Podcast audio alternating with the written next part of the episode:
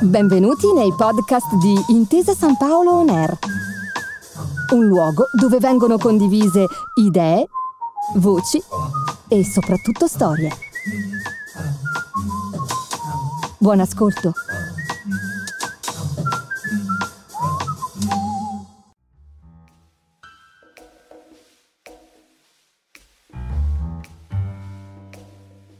Years ago, when I was stationed in the United States under cover of a Moscow radio correspondent, uh, the headquarters of the KGB sent a message suggesting that uh, we travel to uh, Florida and try to get information directly from the anti Castro uh, refugees. We came to their headquarters, introduced ourselves. Uh, I said I was from Norway, my friend said he was from Turkey, and we asked them why they don't do anything to overthrow Castro. And the guys were very unhappy and said, We do our best, but the guys up there in the White House in Washington, they, they would not let us do it. That's the problem. Well, no one checked our identities at that time. We talked briefly uh, about, about more, and then we said goodbye and started walking down the stairs. And all of a sudden, one of the guys said, Listen, why don't you show us your ID cards? Well, at that moment, we accelerated uh, down, sort of trod, and jumped out of the uh, Cuban headquarters uh, into the car, rented car, and sped away. Had we been caught, we would have been, well, beaten at least. Uh, and as a minimum, uh, the US uh, authorities would learn about that um, adventure of ours and we would be kicked out from the country.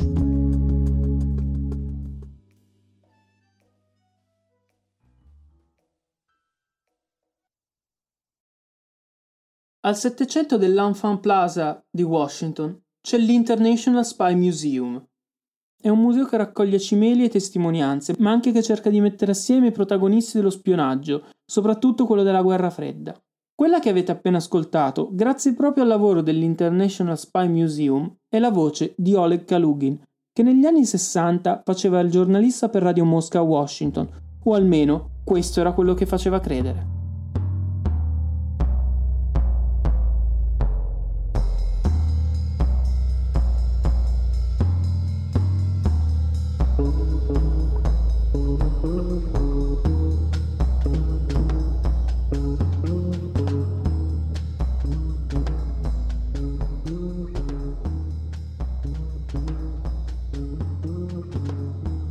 Sono Gabriele Carrer, sono un giornalista rapito dall'intelligence. Alt, vi rassicuro, non sono stato rapito dai servizi segreti. Sono stato rapito, catturato e affascinato dal mondo dello spionaggio. Questo è 00 Podcast, un podcast di formiche.net, in collaborazione con Intesa San Paolo.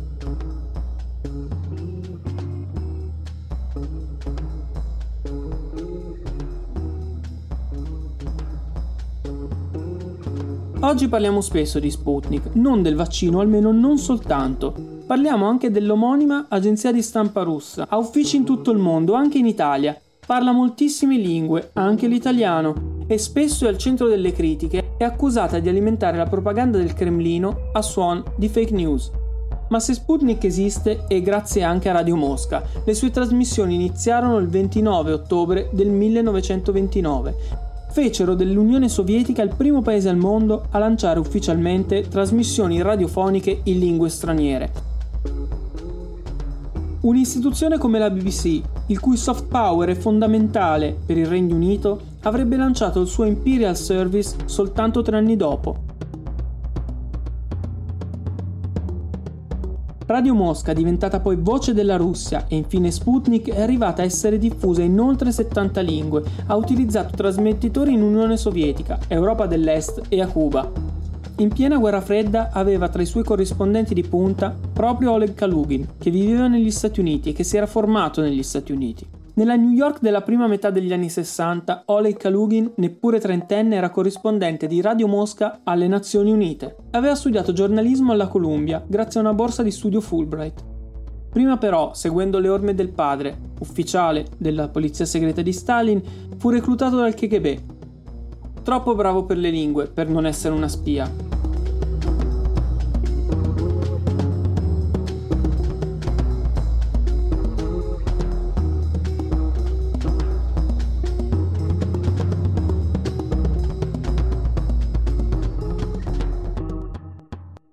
Nel 1965, dopo 5 anni a New York, torna a Mosca. La nuova copertura?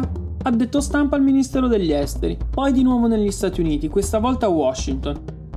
Era ufficialmente il vice addetto stampa dell'ambasciata, in realtà però era il numero 2 del KGB negli Stati Uniti.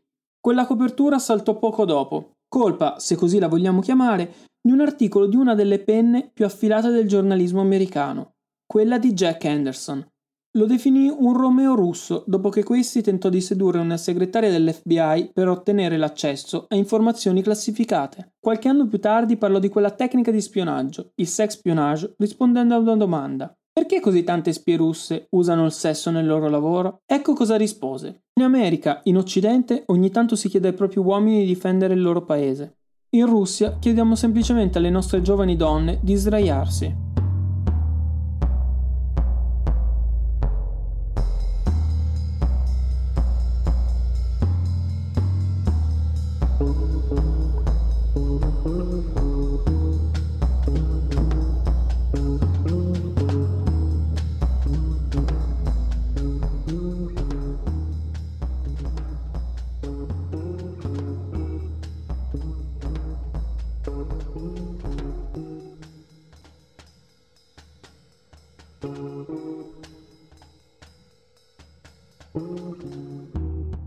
Dopo le rivelazioni di Anderson, Kalugin fu costretto a lasciare gli Stati Uniti, ma la sua carriera fu comunque fulminante. Nel 1974 promosso generale, il più giovane della storia, appena 40 anni. È al quartier generale del KGB e viene nominato capo del controspionaggio estero. Il merito va anche ad alcuni grandi colpi messi a segno nel suo periodo negli Stati Uniti. Il più grande? Beh, probabilmente il reclutamento di John Walker, un ufficiale della Marina che fu ingaggiato dal KGB quando Kalugin era a distanza a Washington nel 1966. Caduto il muro di Berlino e dissolta l'Unione Sovietica, Kalugin raccontò qualcosa in più di quel caso. Walker fu in grado di garantire materiali sovietici anche perché riuscì a reclutare a sua volta un amico, il fratello e il figlio, tutti arruolati come lui nella Marina. Fu pagato più di un milione di dollari prima che l'FBI lo catturasse nel 1985, dopo la denuncia della moglie. In ogni caso per Mosca ne valse la pena. Fu infatti definita la più dannosa operazione di spionaggio sovietica della storia. Ma a inizio degli anni Ottanta la carriera di Kalugin subisce una brusca frenata. Viene degradato e trasferito, vice capo del KGB a Leningrado, colpa delle critiche al segretario generale del Partito Comunista, Yuri Andropov, e colpa anche di alcuni sospetti, mai provati, che fosse passato al soldo degli americani.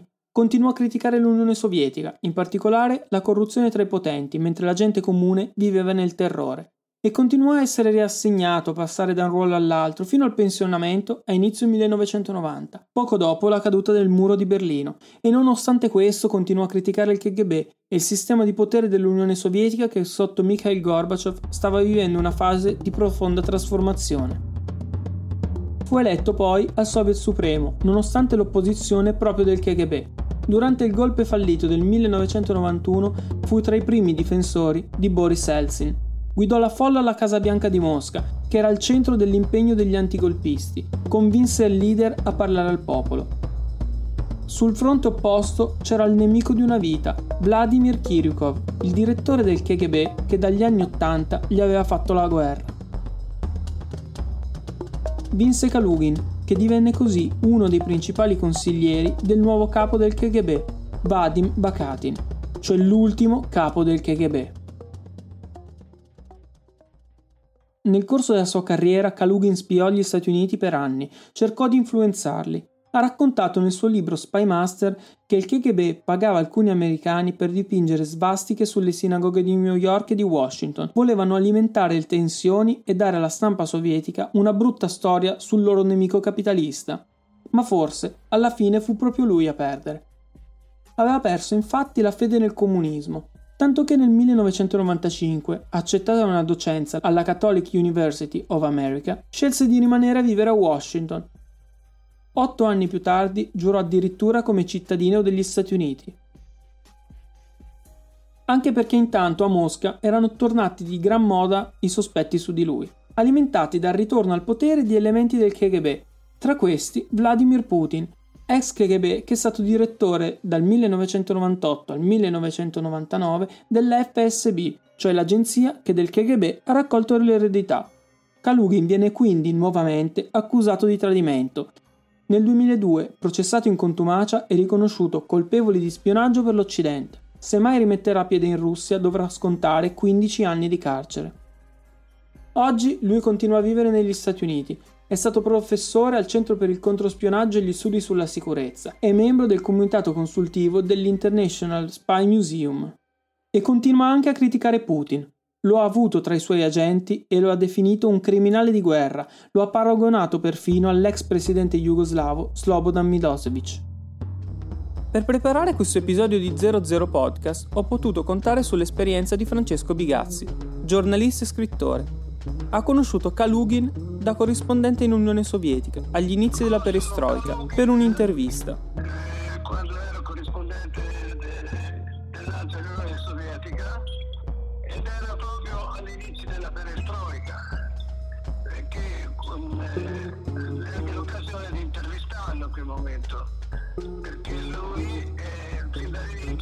Appoggiato la perestroica ed era molto favorevole ai cambiamenti stato uno dei fautori dei cambiamenti dalla KGB all'SFB. Il persone è un personaggio che mi fece subito un'enorme impressione, molto molto forte come carattere, mi ricordo lo sguardo di ghiaccio ed era, era veramente impressionante perché non avevo mai avuto modo di conoscere una personalità di quel livello lì nel settore del servizi segreti e mi meravigliò anche il fatto che potesse dare un'intervista. Poi è passato un lungo periodo di tempo. E... Poi l'ha incontrato di nuovo, molto più avanti, quando Kalugin viveva a Washington e Bigazzi era consulente della commissione Mitrokin. L'ex KGB gli propose anche di fornire particolari sull'assassinio di Aldo Moro, non aveva seguito l'affare personalmente, aveva detto, perché lavorava in un altro settore. Era convinto però che Moro fosse stato tradito da uno dei suoi collaboratori. Ma le trattative, non si sa bene perché, si sono a un certo punto arenate.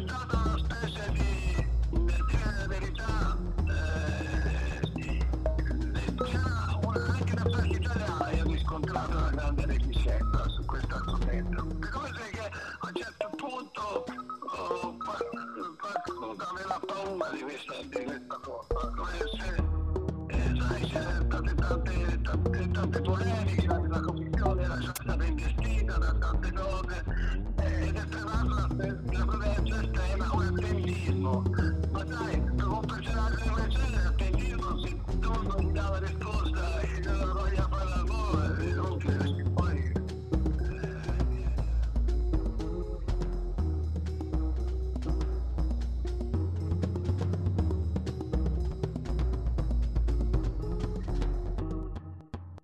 Ma c'è un'altra storia che riguarda Kalugin e riguarda l'Italia. È il 7 settembre del 1978, una giornata ventosa di fine estate, una delle tante a Londra. Siamo poco lontani dalla stazione di Waterloo. Un uomo, Georgi Markov, cittadino bulgaro, giornalista e commediografo riparato in Occidente, aspetta il bus, la sua direzione Bush House, la sede dei servizi esteri della BBC. Un altro uomo in bombetta si scusa con lui gli ha inavvertitamente toccato la gamba con la punta metallica del suo ombrello. Probabilmente Markov in quel momento era assorto nei suoi pensieri. Che cosa dire ai microfoni della BBC? Quasi non ci fa caso, probabilmente. Arriva alla BBC, inizia a parlare, subito però avverte vampate di calore. Torna a casa, ma le normali terapie anti-influenzali non funzionano. Mentre la febbre sale, la moglie decide di portarlo in ospedale. Avvelenamento, dicono le analisi. Markov racconta di un fastidio al polpaccio, poi si ricorda di quel colpo di ombrello. La conclusione è semplice: la punta era avvelenata. Markov muore in appena quattro giorni. Era su una lista di dissidenti da far fuori. Non era l'unico, con lui c'era anche Vladimir Kostov, ma in quel caso l'agente Piccadilly, cioè il gentleman in bombetta, aveva fallito. Merito degli abiti pesanti che Markov indossava nella fredda metropolitana di Parigi, soltanto dieci giorni dopo la morte di Markov. Ma come sappiamo che i proiettili usati a Londra e a Parigi erano stati realizzati nei laboratori del KGB? A rivelarlo è stato proprio Kalugin. Erano imbevuti di ricina, una potenziale arma di distruzione di massa per la sua alta tossicità, facile da reperire e da preparare. Pensate che per uccidere un uomo bastano 0,2 mg e non si conosce un antidoto efficace. Ma chi era quell'uomo sotto la bombetta? Dopo la caduta dei regimi comunisti dell'Europa dell'Est si sono aperti gli archivi anche in Bulgaria. Le indagini sono arrivate a Copenaghen. È il 1993 e gli agenti inglesi, assieme ai colleghi danesi, interrogano tal Francesco Gullino, nato nel 1946 a Bra, in provincia di Cuneo, ma con passaporto danese, commerciante di oggetti di antiquariato. Gullino ammette di essere una spia, ma nega ogni coinvolgimento nell'omicidio di Markov e nell'attentato a Kostov. Anni dopo, dai documenti ritrovati negli archivi di Sofia, emerge un documento. Io, Francesco Gullino, dichiaro volontariamente che porterò a termine con onestà i compiti affidatemi dagli organi dei servizi di sicurezza dello Stato di Bulgaria. Tutto ciò che dovrò firmare lo farò sotto il nome di Piccadilly è il patto di collaborazione con i servizi segreti della Bulgaria sovietica siglato dalla mano di Gullino. Nel libro La doppia vita dell'agente Piccadilly il giornalista Ristov ha raccolto alcuni documenti top secret su Gullino e così abbiamo scoperto che è stato il KGB a provvedere all'assistenza tecnica per il veleno e anche allo strumento per inoculare la ricina. L'ombrello invece l'ha acquistato Gullino, che è morto nell'agosto del 2021 in Austria, da cittadino libero, Infatti, le indagini a suo carico in Bulgaria si sono concluse nel 2014 senza risultati.